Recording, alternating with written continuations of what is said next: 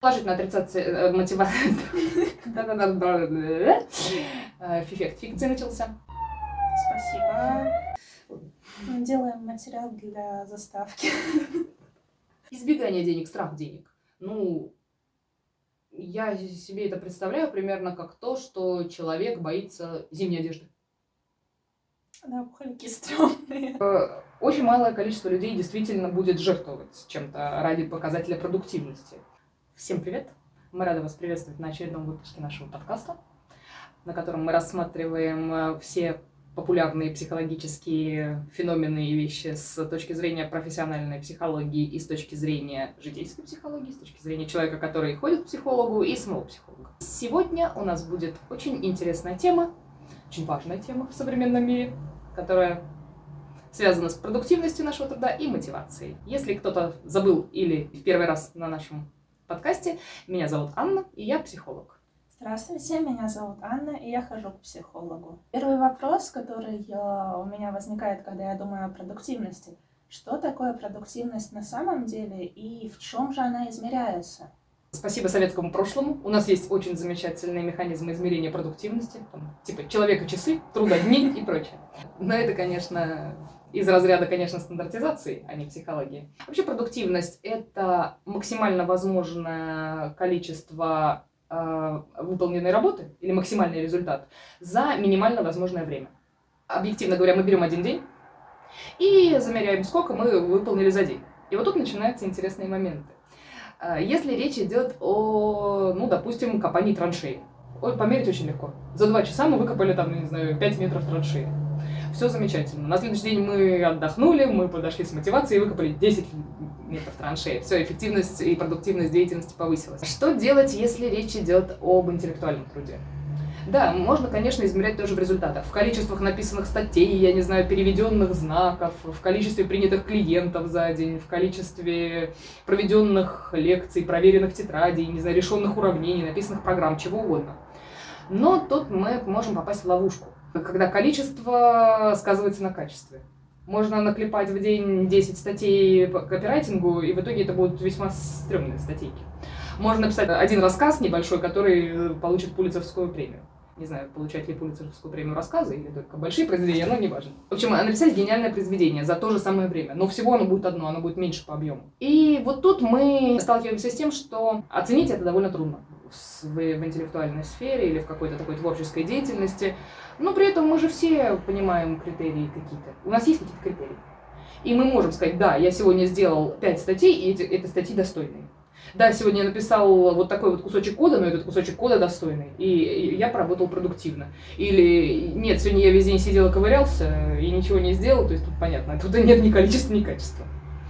А, поэтому, если речь идет о каких-то конкретных результатах, каких-то конкретных физических действиях, тут мы измеряем в единицах, в метрах, в килограммах и так далее.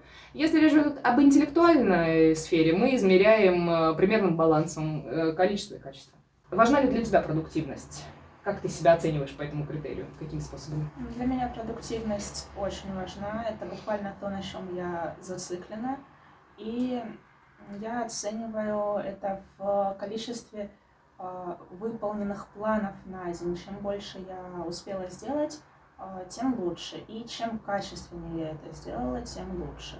Но в то же время у меня есть свои критерии качества для каждого отдельного дела. Угу. А вот критерий твоего самочувствия, а он здесь важен? То есть, например, э, если ты за день ничего не сделала по работе, там, по учебе и так, так далее, но при этом у тебя восхитительное настроение, ты чувствуешь себя потрясающе, для тебя этот день будет пропавшим? Так э, вышло, что я чаще себя чувствую потрясающе, если я больше успела. Как бы это странно не было. Не надо брать с меня пример. Это очень плохой пример. Не, на самом деле бывают вещи гораздо хуже, поэтому в некоторых случаях брать пример стоит. Но да, я рада, если я себя хорошо чувствую, но немного сделала, но чаще я планировала на этот день делать что-то классное и хорошо себя чувствовать. И поэтому, поставив очередную галочку против графы отдых, чувствую себя замечательно. Понятно. Хороший подход. Продуктивный отдых. А как вести продуктивную жизнь без вреда для психики? Сначала задам тебе встречный вопрос. А какой вред психике вообще может нанести продуктивная жизнь?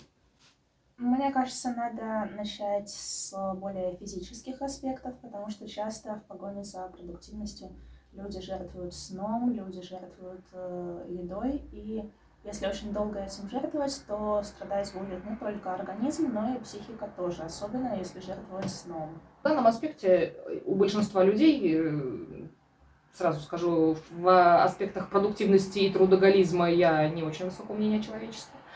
А, во-первых, э, очень малое количество людей действительно будет жертвовать чем-то ради показателя продуктивности. А, во-вторых, у нас работает переключатель. То есть, да, допустим, ты жертвуешь сном, отдыхом, едой из-за того, чтобы выполнить какой-то план. Дедлайн, например, какой-то горит. Все замечательно, ты продуктивно поработал, закончил качество на уровне, количество на уровне, но через какое-то время сработает э, переключатель, и просто продуктивность сама упадет. И человек сам поймет, что он не может э, работать на том же прежнем уровне.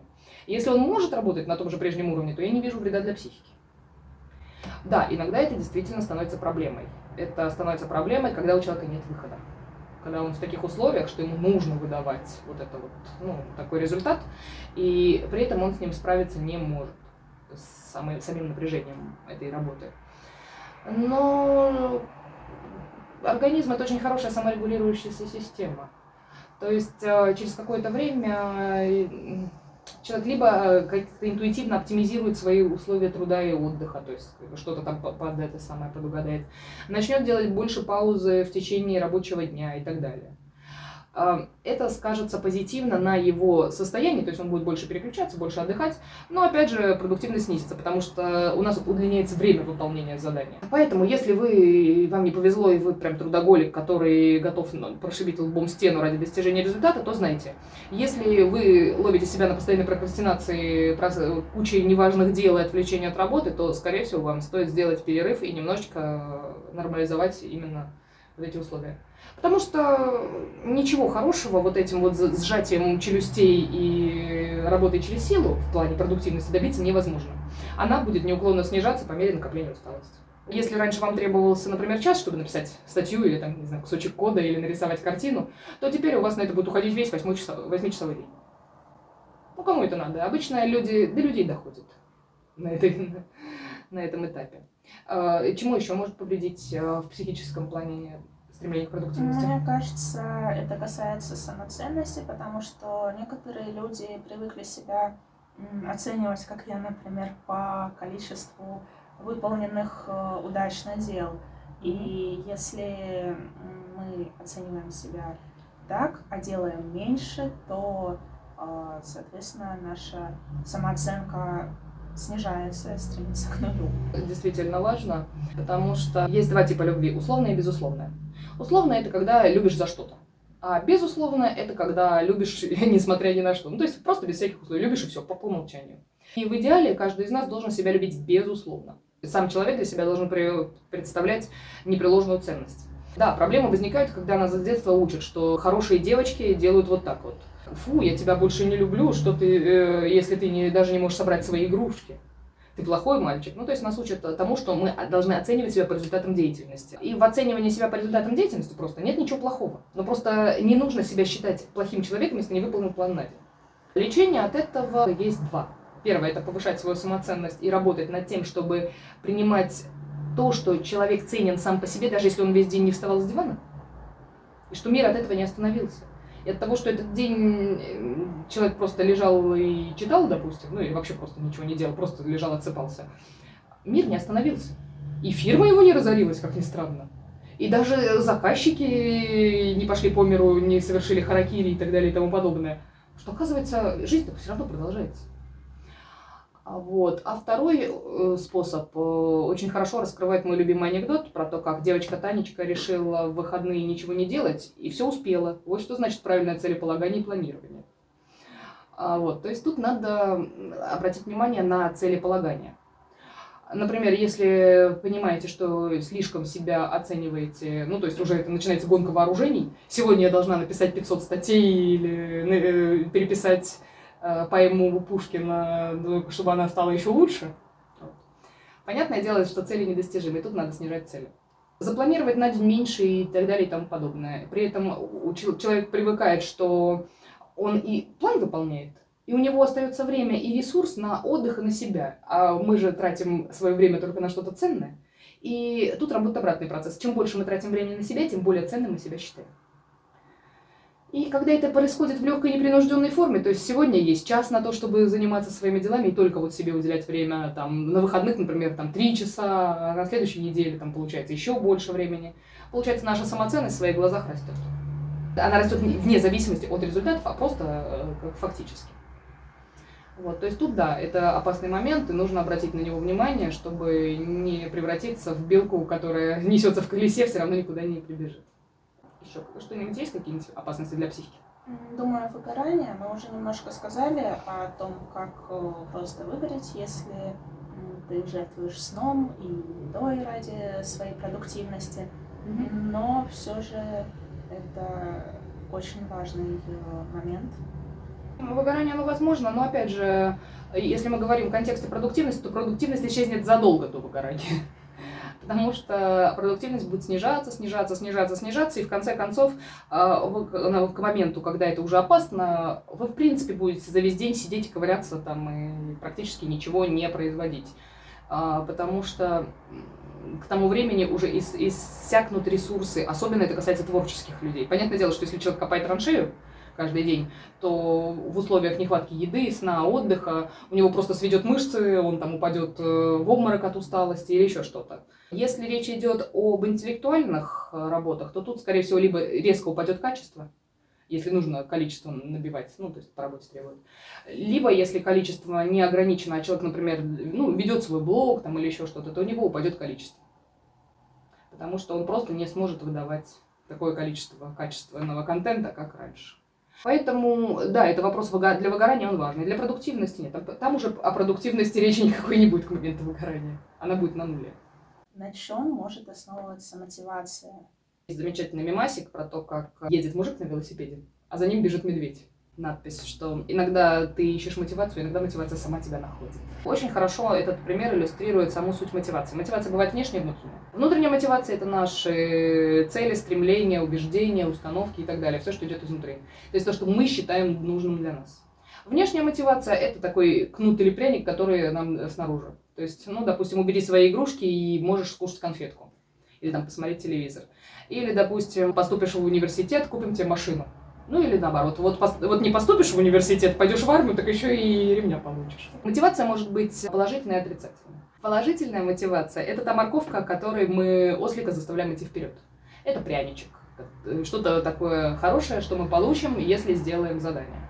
Отрицательная мотивация – это тот кнут, который мы получим, если не сделаем это задание. Ну и плюс еще мотивация может быть по классификациям устойчивой и неустойчивой. Устойчивая мотивация, она всегда на одном уровне, неустойчивая мотивация, она может э, быть заоблачной, потом становиться практически нулевой, потом на среднем уровне, то есть она колеблется, понятно. По названию понятно, что раз неустойчивая, значит она неустойчивая. Если мы говорим о внешней и внутренней мотивации, то понятное дело, что внутренняя мотивация всегда гораздо надежнее, и она приводит гораздо больше продуктивности, чем внешняя. Я просто поражаюсь способностями людей э, увиливать от внешних воздействий. А вот когда у тебя изнутри свербит, что тебе нужно, там, э, не знаю, заработать денежку, чтобы сделать то-то, то-то, для тебя, то да, тут уже и особо не поерзаешь, от себя не уйдешь. Если речь идет о положительной и отрицательной мотивации, то в разных случаях они работают по-разному. Если мы говорим о каких-то однократных действиях, то лучше работает отрицательная мотивация, то есть страх. Если нам говорят, что ну, не знаю, нельзя переходить дорогу на красный свет, то мы это делаем не потому, что нас за это вознаграждают, а просто потому, что мало того, что машина совет, так еще и штрафуют. То есть там целых два отрицательных подкрепления. А если нам говорят не совать руку в розетку, то мы это делаем тоже не потому, что нас за это по голове погладят, какие мы молодцы, не суем руки в розетку. Нет, мы просто знаем, что нам потом будет бубо. Вот, еще и проводку, может, менять придется в квартире. То есть одни минусы. Если речь идет о долгосрочных действиях, то тут лучше работает положительное подкрепление либо их сочетание. Недавно ученые доказали, провели исследования людей, которые хотели похудеть, группу. И там было две группы.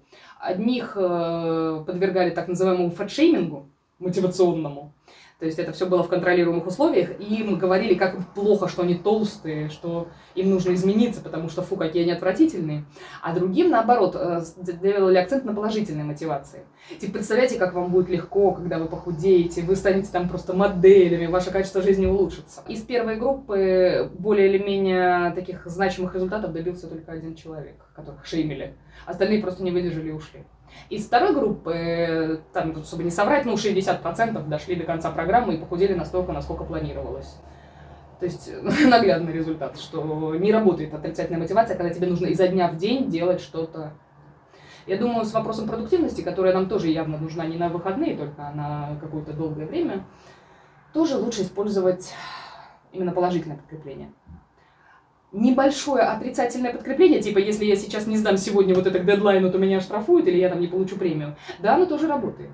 Оно как раз подкрепляет вот эту положительную. То есть положительная мотивация, вот у тебя морковка вот это висит, это премия, а страх не успеть, и поэтому э, поработать нужно быстрее и эффективнее. Это вот как раз таки тот вот кнут, который сзади тебя немножечко так угрожающе посвистывает в воздухе. Но это хорошо только когда это вот на маленькие периоды времени.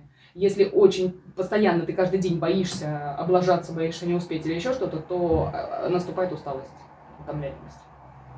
Психика не выдерживает. Ну и что касается устойчивой и неустойчивой мотивации, ну тут понятное дело, да. Если мотивация у тебя устойчивая, то ты будешь примерно на одном уровне каждый день. Если мотивация неустойчивая, ты будешь выдавать тонну за один день и по килограммчику за следующие. Что лучше, очень трудно сказать. Э, в некоторых сферах бывает достаточно поработать один день в месяц так, чтобы вот, вот создать что-то реально гениальное, классное, а потом потихонечку это дорабатывать в спокойном режиме, где-то там делать. В других сферах, наоборот, нужно каждый день выдавать определенное количество результата, потому что ну, такая специфика. То есть здесь эти две мотивации, они ничем не лучше, не хуже. Бывает ли у тебя так, что тебе приходится мотивировать себя искусственно? Или у тебя мотивация вот сама изначально есть? Мне легче разделить э, эту мотивацию на отрицательную и положительную. То есть, конечно, у меня есть э, и та, и другая, но отрицательная скорее искусственная, потому что я могу себя донакрутить, чтобы что-то сделать. Типа, нам будет в тысячу раз хуже, чем на самом деле, если мы не сделаем то, что нам нужно. Mm-hmm. Ну, то есть у тебя обе мотивации внутренние, но при этом ты, ты скорее работаешь с отрицательной мотивацией. Ну, в большей части случаев. Угу. А положительная мотивация, как, вот тот, тот результат, к которому ты именно стремишься, то, те плюшки, которые тебе в результате будут, они сами у тебя всегда? Тебе не нужно периодически их там? Мне нужно напоминать себе об этом э, иногда, но чаще я просто помню, что да, это будет очень круто, и я знаю, зачем я делаю какие-то вещи. Цель вижу, преграды нет? Правильно, правильно. Хороший подход. Ну и как вот у тебя, это кажется эффективным? Пока что работает. Ну вот, собственно, это и есть же критерий эффективности. Если что-то работает долгое время, то, не лезьте туда. Не мешайте. Золотое правило программистов стоит перенести в реальную жизнь. Вообще, да, по сути, ты права. Чаще всего э, мы хорошо работаем на фоне положительной мотивации, такой, которая вот у нас изначально есть, вот мы представляем себе результаты и все прочее. Но в минуты некоторых спадов активности хорошо себя подхлестнуть небольшой отрицательной мотивацией. Очень, очень верный подход, очень конструктивный для повышения продуктивности. Какая мотивация не работает и может привести к психологическим проблемам? Насчет того, какая мотивация не работает, я бы сказала, что, наверное, работает любая мотивация. Вопрос, как она работает. Опять же, что такое психологические проблемы и как именно мотивация может к ним привести, вопрос тоже довольно сложный. Но есть два типа мотивации. Первая – это мотивация достижения успеха, а вторая – это мотивация избегания неудач. Эти два типа мотивации определяют э, наш э, общий способ реагирования на любые действия. А, психологи утверждают, что этот тип формируется каждый в детстве и примерно преобладает у нас всю жизнь. То есть мы э, всегда смотрим либо на то, чтобы добиться успеха любой ценой, либо на то, чтобы любой ценой избегать неудач. Это легко протестировать, какой тип вам характерен на таком примере конференции. Вам резко подбегают и говорят, слушай, спасай, вообще все это, э, тут у нас докладчик заболел, вот тебе его доклад, быстро разберись, у тебя есть там 5-10 минут, и выступи, пожалуйста, за него. Мы тебе за это заплатим, там, я не знаю, дадим отпуск внеочередной, что угодно. Но тебе для этого надо взять вот доклад, который вы в глаза до этого не видели, быстро его пробежать, вникнуть в суть и выйти выступить. И тут люди делятся на два очень четких лагеря. Одни будут думать, да ну его нафиг. Чего я пойду позориться, потому что шансы позориться очень высок в данной ситуации. Мне и без отпуска хорошо, я все равно очередной отпуск получу рано или поздно, а без премии я проживу, я на нее не рассчитывал. Лучше я откажусь. Второй тип с горящими глазами скажет, что, пять минут? Challenge accepted. Все, вызов принят, я сейчас буду проштудирую, все. Потому что для них не важно, что э, цель довольно трудно достижимая. Они ориентированы на результат. И это прослеживается во всей жизни. То есть эм, люди, которые с детства проповедуют мотивацию избегания неудач, они стремятся не брать на себя ответственность, они стремятся уйти от каких-то принятия важных решений и так далее. Потому что они, для них самое страшное – это провал. Для них не так э, классно будет достичь вот этот успех, он для них не так важен, как избежать неудачи. Неудачи для них гораздо страшнее. Те, кто ориентирован на успех, они изначально готовы рисковать просто потому, что для них неудача не так страшна. Ну что тут такого? Ну подумаешь, 10 раз упал, зато на 11 раз перепрыгнул. И в рамках твоего вопроса я бы сказала, что мотивация избегания неудач, она постепенно может привести к разрушению личности. Потому что в нашей профессиональной сфере, да и в личной тоже, если мы не берем на себя ответственность, если мы не рискуем, если мы не это, то мы не развиваемся. Если мы не развиваемся, то мы деградируем. Потому что жизнь это эскалатор, который едет вниз. Даже если ты просто идешь, ты остаешься на месте. Чтобы подняться наверх, тебе надо бежать. Если ты останавливаешься, ты съезжаешь вниз. То есть тут без вариантов. И если человек ничего не делает просто потому, что он боится, вот такая мотивация может привести к психологическим проблемам. Развивается неуверенность в себе. То есть она, вернее, она изначально была, естественно, раз человек не, избегает неудачи, она усугубляется. Ощущение собственной полной бесполезности. Потому что мы все равно оцениваем других по делам, а здесь у человека не за что зацепиться. Он не может себя даже, ну, то есть нет никаких достижений. Да, продуктивность здесь может быть, но эта продуктивность будет э, в рамках копать от забора до обеда. Потому что такие люди, они боятся что-то творческое и непонятное делать чаще всего. Они будут делать строго определенное. За день надо выполнить столько-то деталей на станке. О, все понятно. А когда разработаете новую деталь, которая будет работать лучше, ой, что вы, это так страшно, это так непонятно, это неизвестно, я не буду это делать. Что касается тех видов мотивации, тех классификаций, о которых мы говорили в предыдущем вопросе, я бы сказала, что переборщить с отрицательной мотивацией, это тоже может привести к негативным последствиям. Человек начинает бояться. По сути, что такое отрицательная мотивация? Это страх. Это страх чего-то. Страх расплаты, страх каких-то последствий, э, страх чего-то там не получить, упустить, опоздать. И когда мы долго испытываем страх, это сказывается на нашем общем состоянии. Повышается тревожность, э, жизнь становится далеко не сахарной, и вообще ничего хорошего дальше не будет. Все остальные виды мотивации, но они нейтральные. То есть они, я не могу представить себе ситуацию, в которой там они могут там прям сильно привести именно к психологическим проблемам. Проблемам в жизни легко вообще. Главное, это хорошо замотивированный человек, э, готов на все даже испортить себе жизнь. Главное хорошо замотивировать. А какие в твоей жизни были, ну или были ли примеры вот такой вот негативной мотивации? Не отрицательного подкрепления, именно как мы говорили, а именно негативной, которая имеет плохие последствия? Ну, мне кажется, если говорить конкретно про меня, то э, были очень тупые виды мотивации, где я такая, ну, надо учиться хорошо. Зачем? Ну, просто чтобы учиться хорошо. Ну, как бы в итоге хороших оценок особо у меня не получилось, как бы нет, они нормальные были, но меня это не устраивало. Просто там, потому что где-то я затупила, где-то ко мне не очень хорошо относились, поэтому зачем мне пятерки ставить, с четверками нормально будет.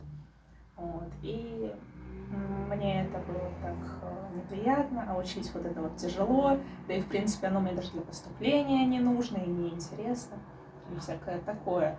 Или поступление в ВУЗ ради поступления в ВУЗ. Зачем? Просто. Ну, по сути, ты говоришь сейчас о внешней мотивации, которая в какое-то время утратила для тебя значение.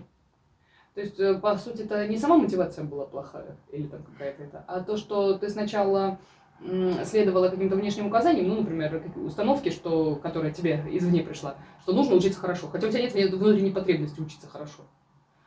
А, вот. Потом, когда значимость этой установки ослабла, У тебя и начали возникать вопросы. Тут я не могу сказать, что проблема именно в мотивации. Тут скорее, наверное, проблема в осознавании мотивации была. Поэтому мотивация в данном случае оправдана. Это, это не она. Ладно. Она была невиновна. Тогда у меня, наверное, не было а, опыта негативной мотивации. Вот я, если честно, не очень могу сейчас припомнить тоже каких-то там таких примеров из, э, допустим, кино, книг, чтобы мотивация сама привела к каким-то проблемам психологическим, я имею в виду. А, нет. Знаете, мне кажется, это уже касается, наверное, целой темы для другого подкаста, для другой части подкаста.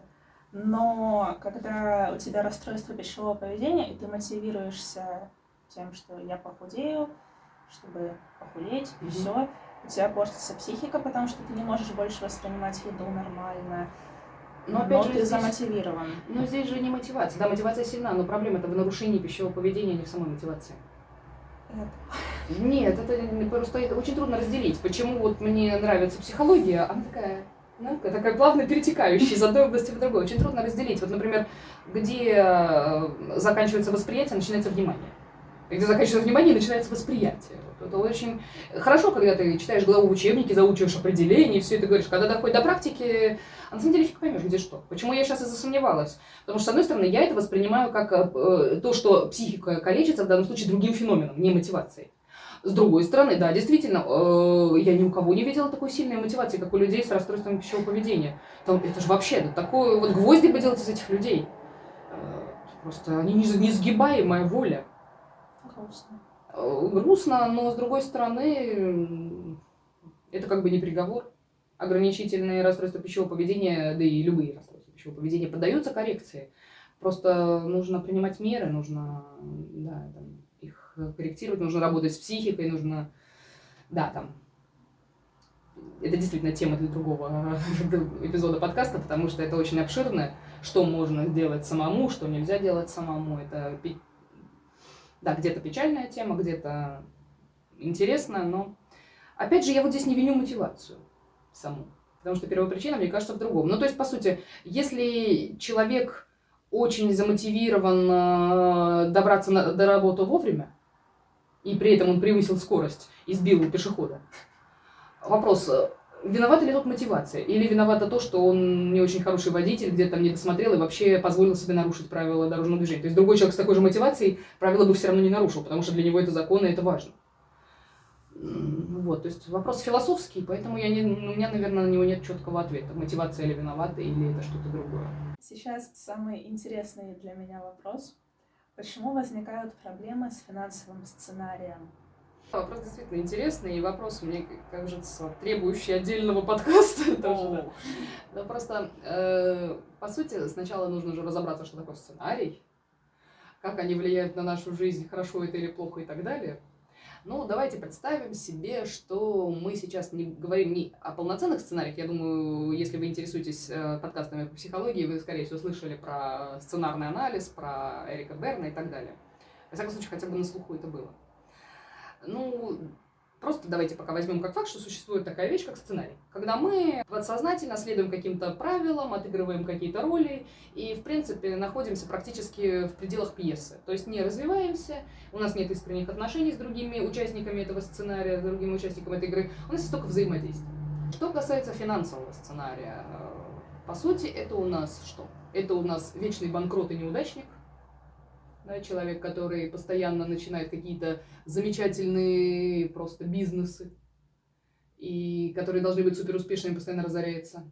Это человек, а, или я думаю, этот, этот сценарий уже надо называть Илон Маск. Вот, это когда человек к чему не прикоснется, все становится успешным стартапом и просто как этот, как его, как Ми- Мидас, который превращал все в золото одним своим прикосновением. Просто именно вот как бы с финансовой, чисто финансовых, я вот так больше не, при- не припомню. Да, фин- финансовые элементы есть в любом сценарии. То есть, понятное дело, сценарий с алкоголиком, там, да, обязательно будут финансовые неурядицы, потому что алкоголик по, по сценарию должен искать деньги. То есть, по сути, у него эти деньги должны периодически пропадать и заканчиваться. Гораздо ближе нам какие-то финансовые установки. Их гораздо проще пощупать и понять. Ну, То есть, например, установка о том, что много денег честно не заработаешь. Ну и как вот, если у тебя эта установка в голове э, просто вот так пульсирует, как при этом зарабатывать много денег? Ну это же, ты же себя сразу считать нечестным человеком, и так же нельзя. Вот. Или, например, другая, что быть ничем стыдно. И этому человеку очень трудно пережить там банкротство или еще что-то, потому что быть ничем же стыдно. А, вот. Или, например, я должен а, предоставить своим детям только самое лучшее. Понятно, что на самое лучшее нужны довольно-таки неплохие деньги.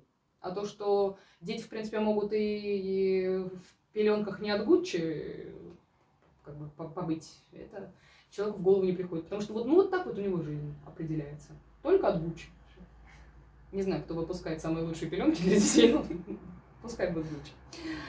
А, вот. А, и по сути, то, что мы думаем о деньгах, как и в любой другой сфере жизни, определяет наше поведение. Мы можем считать, что мы всю жизнь стремимся разбогатеть и заработать много денег. А на самом деле у нас есть установка о том, что заработать деньги можно только адски тяжелым трудом. И поэтому получается, что мы адски тяжело трудимся, потому что ну, заставляем себя так делать. А деньги шит как-то вот весьма средненько.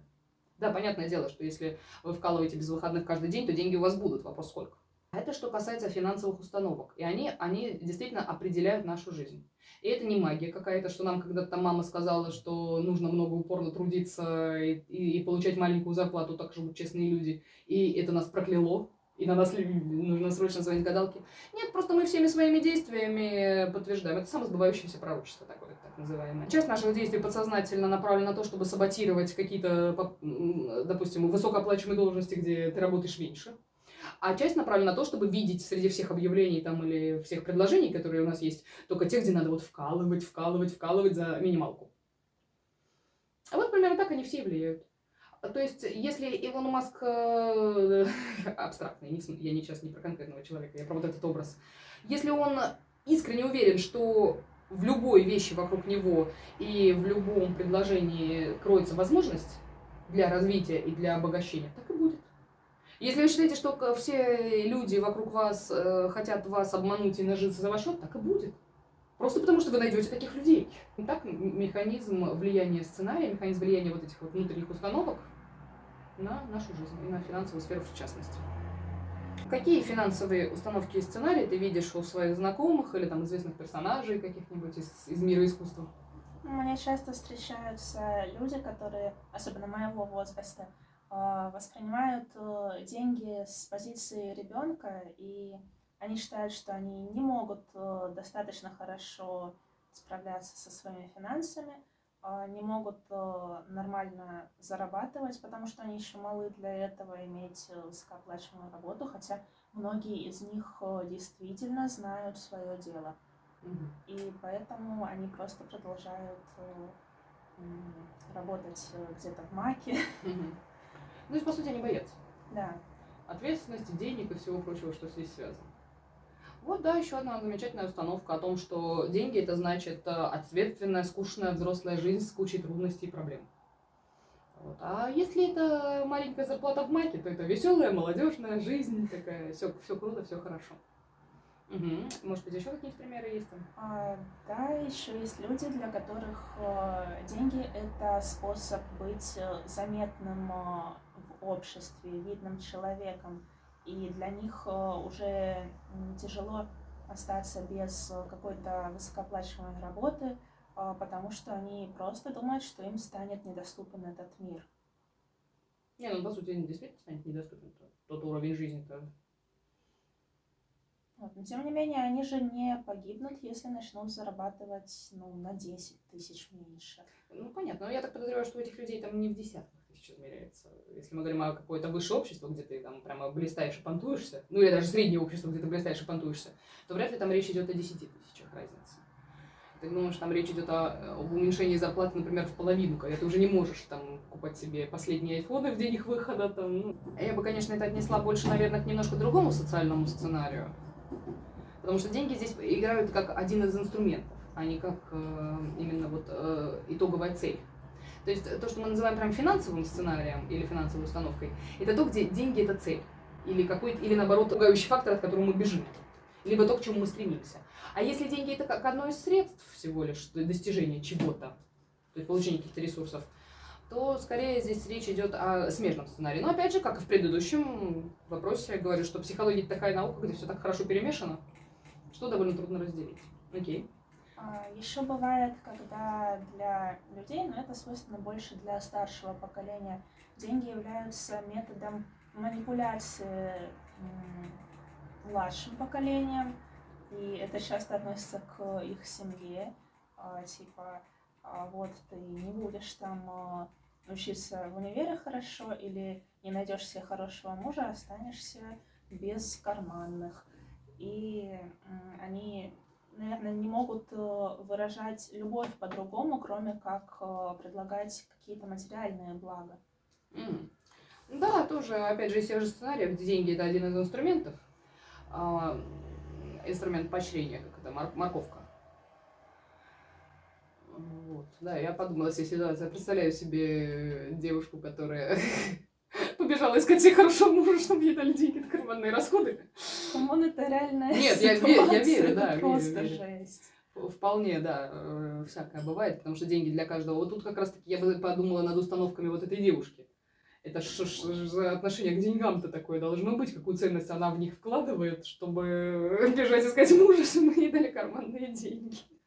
Ну, слышала одну ситуацию, там э, девочки сказали, типа, мы тебе купим э, дом, только если ты найдешь мужа и у тебя будет э, несколько, там, какое-то количество детей. Угу.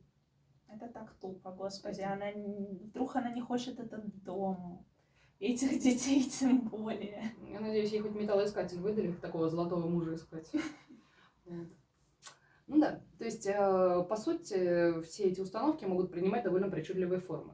И если родители говорят, мы тебе купим дом, если ты найдешь там себе мужа, там это, это, это, это, это еще не установки и не сценарий.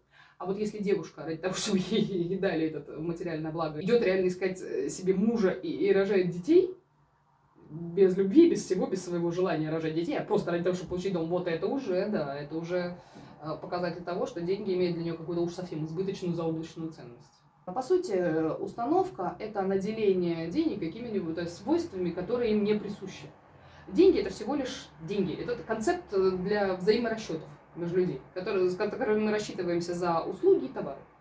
Они не злые, они не добрые, они, там, не знаю, не любят счет, они не сидят такие, боже, мы нас посчитали. То есть деньги – это ресурс. И если к нему отношение выходит за вот эти рамки, то есть ты уже его воспринимаешь не как ресурс, а какую-то просто сверхценность или как какую-то кошмарную, опасную, жуткую штуку с, с кучей зубов, там, щупалец, то это уже я бы воспринимала как то, над чем можно поработать, что очень облегчит жизнь, если это устранить. А как сделать свои отношения с материальными благами более здоровыми? Что мы здесь с тобой понимаем под здоровьем, здоровым отношением? А когда ты относишься к деньгам как э, к средству достижения чего-либо. Деньги всего лишь один из инструментов. Если человек воспринимает деньги как цель зарабатывания денег, то, ну, я думаю, любой здоровый человек прекрасно понимает, что, ну, в чем, в чем цель? Посмотреть на бумажки? Ну, не такие уж они красивые, все мы их видели, можно вон, сфотографировать и любоваться, а то и в интернете он бесплатно фоточки скачать денег. Э, чтобы складывать на них сидеть, так диван удобнее. Ну, то есть э, деньги не несут сами по себе никакой практической цели, э, выгоды или пользы. И зарабатывание денег ради денег, оно изначально бессмысленно, вот если так подумать с точки зрения человека. И если человек этим занимается, то тут уже, я думаю, речь идет о немножко нездоровом отношении к деньгам. Избегание денег, страх денег. Ну, я себе это представляю примерно как то, что человек боится зимней одежды. Да, пуховики стрёмные. Ну, да, некоторые, вот посмотришь, конечно, да, некоторые зимние одежды я бы тоже испугалась. Но, а, то есть, по сути, для чего нам нужна зимняя одежда? Чтобы зимой нам было тепло. И при этом мы выглядели, ну, допустим, сейчас еще функция одежды, чтобы выглядели презентабельно. Если человек начинает просто говорить, как он ненавидит зимнюю одежду, потому что вообще она порабощает людей и делает людей плохими, ну, я думаю, на этого человека посмотрят как, как на идиота, потому что еще не знаю ни одного человека, который бы из-за пуховика э, слетел с катушек. Да вы в просто не заходили. А, ну да, ну да. Я посещаю не те магазины, видимо. Вот, но когда человек говорит про то, что деньги делают человека злым, почему-то все начинают кивать. Хотя деньги это такой же ресурс, по сути, как и пуховик. Просто используется немножко для другого. Скажем так, это основа для получения других всех ресурсов. А в чем еще особенность денег? В том, что они не имеют никакой материальной ценности. По сути, стоимость э, денег у нас же определяется тем, что нам сказали, тем, э, что там обеспечение валютного фонда и так далее, вот этого золотого запаса, или даже без обеспечения сейчас. Общество знания, девятый класс. Да. И а сами по себе эти бумажки, они очень низкой ценности. И если мы, например, можем э, хотеть себе купить слиток золота просто потому, что он красивый, тяжелый, представляет для себя ценность вот именно такую, его можно поставить на полку, он действительно как украшение будет, как символ успеха, то с деньгами так не сделаешь. Деньги нельзя есть. А, деньги тебя не согреют, там, ты их не, даже если на себя навяжешь. Ну да, но не, надолго будет, не так эффективно. По сути, есть их тоже можно, но тоже не так эффективно, как еду. Точно так же и топить эффективнее гораздо дровами, которые ты купишь на эти деньги, или углем, там, допустим, или, или э, вообще отоплением, которое ты оплатил, то есть горячей водой. И когда ты понимаешь, что у них нету своей ценности, а у них есть только то, что они дают тебе, ну, то, что ты можешь на них выменить, это здоровые отношения. Когда ты это не понимаешь и наделяешь их какими-то дополнительными чертами, это может э, классифицироваться как нездоровые отношения. А, я бы не вдавалась здесь в детали, потому что, ну, если человек положил в кошелек монетку для привлечения денег, это, это не нездоровое. Ну пусть себе кладет сколько хочет, если это никак не влияет на его жизнь. Это, господи, абсолютнейшая ерунда.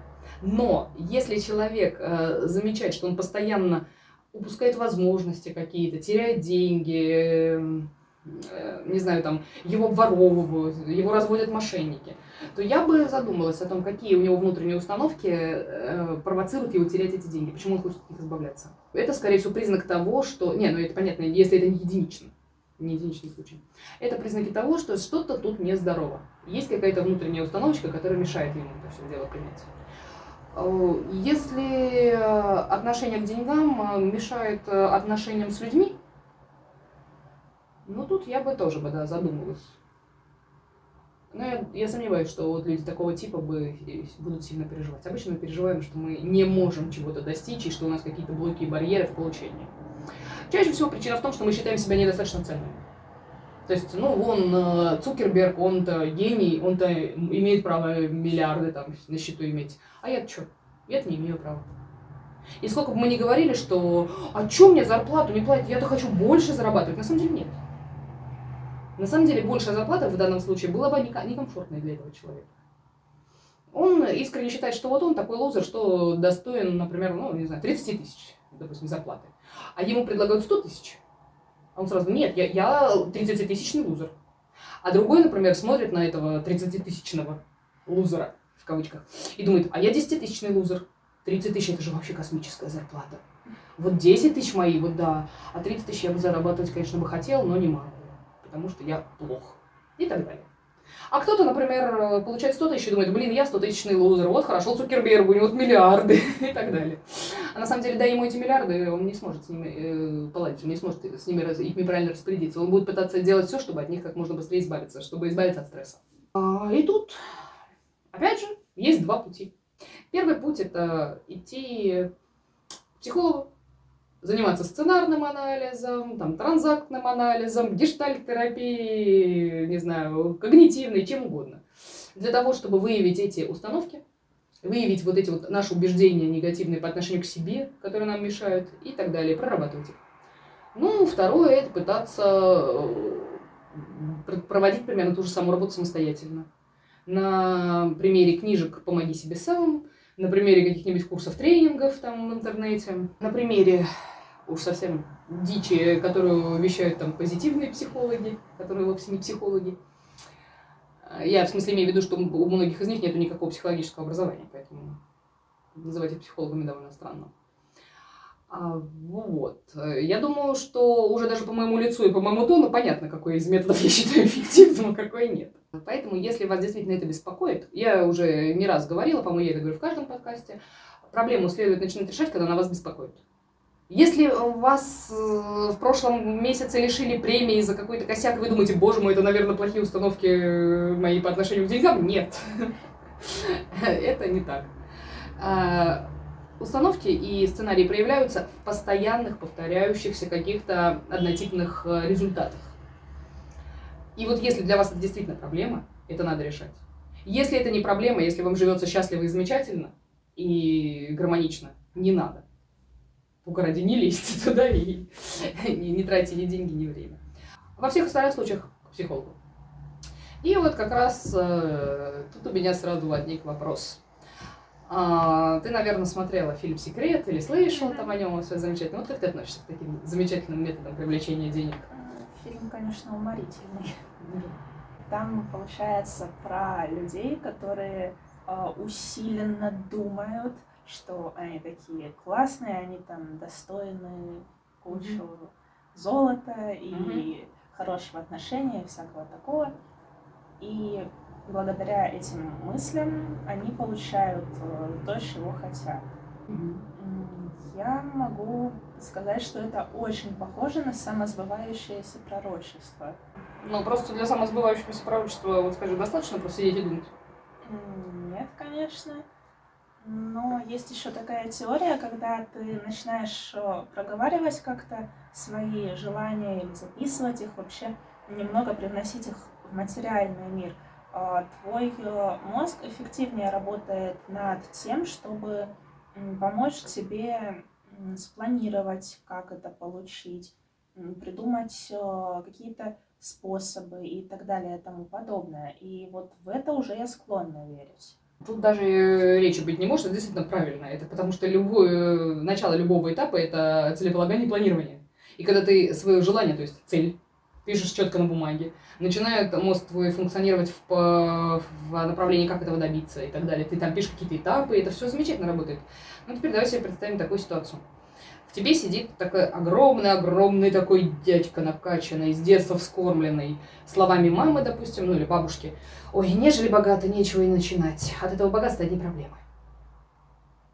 Проблема. Да. И вот с детства бабушка кормила его с ложечки, пока он еще был маленьким, таким этим. Вырос вот он в тебе такой вот бугай.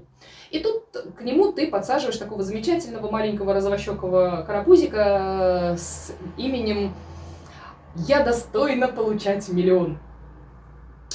Как думаете, кто победит? Я надеюсь, что мужчина не тронет бедного ребенка. Да, ему даже трогать не надо, он его подмышку взял, тот уже ничего сделать не может. Логично, что победит не новая установка. Конечно, тем более она еще даже не установка. Она еще так себе, набор несколько раз повторенных фразочек, в которые твое подсознание нифига не верит, потому что там сидит вот этот вот бугай, в которого она как раз таки верит, который из детства там. А это для него чуждо. А все чуждое у нас очень хорошо и легко отторгается. А, в целом внушаемые люди могут себе аффирмациями, если у них нет противоположной установки, а, да, они могут внедрить себе новые установки и взрастить их, и действительно действовать в соответствии с ними. Но, во-первых, тут нужен хороший уровень внушаемости. Во-вторых, очень важно отсутствие конфликтующей установки. Потому что конфликтующая установка, как мы уже поняли, она, она гораздо сильнее, она гораздо накачаннее, она детства вскормлена на молочных кашках. И она всегда победит. И поэтому, прежде чем аффирмации, это, конечно, очень хорошо, наверное. Нет, ну что визуализация полезна, я уверена, и действительно, это очень полезный инструмент, потому что когда мы видим какую-то нашу цель, во-первых, мы можем пора по-другому на нее взглянуть, и во-вторых, нам приходят новые способы в голову достижения ее. А, плюс это хорошо мотивирует. Иногда, смотри, если вы копите деньги на машину, очень полезно иногда просматривать объявления, смотреть на машины, вот марки, которые вы хотите, потому что, когда вы ее видите, мозгу легче представить, боже мой, она же почти моя, я еще постараюсь, все классно. То есть визуализация – это очень полезно. Не так, не настолько полезно, как в фильме «Секрет», Недостаточно смотреть на машину своей мечты с дивана и не вставая с него, и она у тебя появится. Нет. Ну, я думаю, мы это все понимаем. А вот аффирмации, ну, скажем так, я уверена, что ну, из моего личного опыта польза от них вот столечко, а времени они занимают вот столечко. И это время можно было потратить на какую-нибудь хорошую проработку вот этих вот убеждений непереваренных, которые у нас камнями лежат и не дают нам двигаться дальше. Вот, поэтому да, работа с установками нужна. Но она нужна не на формирование новых установок сначала, а на устранение тех, которые нам мешают. Поэтому всякие фильмы, секреты и прочие вот эти вот замечательные, что повторяйте 10 раз а, в день перед завтраком «я богат» и «я разбогатею», что-то в это как-то не слабо верится. Спасибо вам. Пишите какие-нибудь вопросы, пожелания в комментарии. Мы с удовольствием э, рассмотрим какие-то темы, может быть, вас интересуют или еще что-то. Продуктивного и замотивированного дня. Счастливо! Да, спасибо вам. Я очень много интересного сегодня узнала. Спасибо вам за просмотр или прослушивание и до следующего выпуска. Ура! Мы молодцы.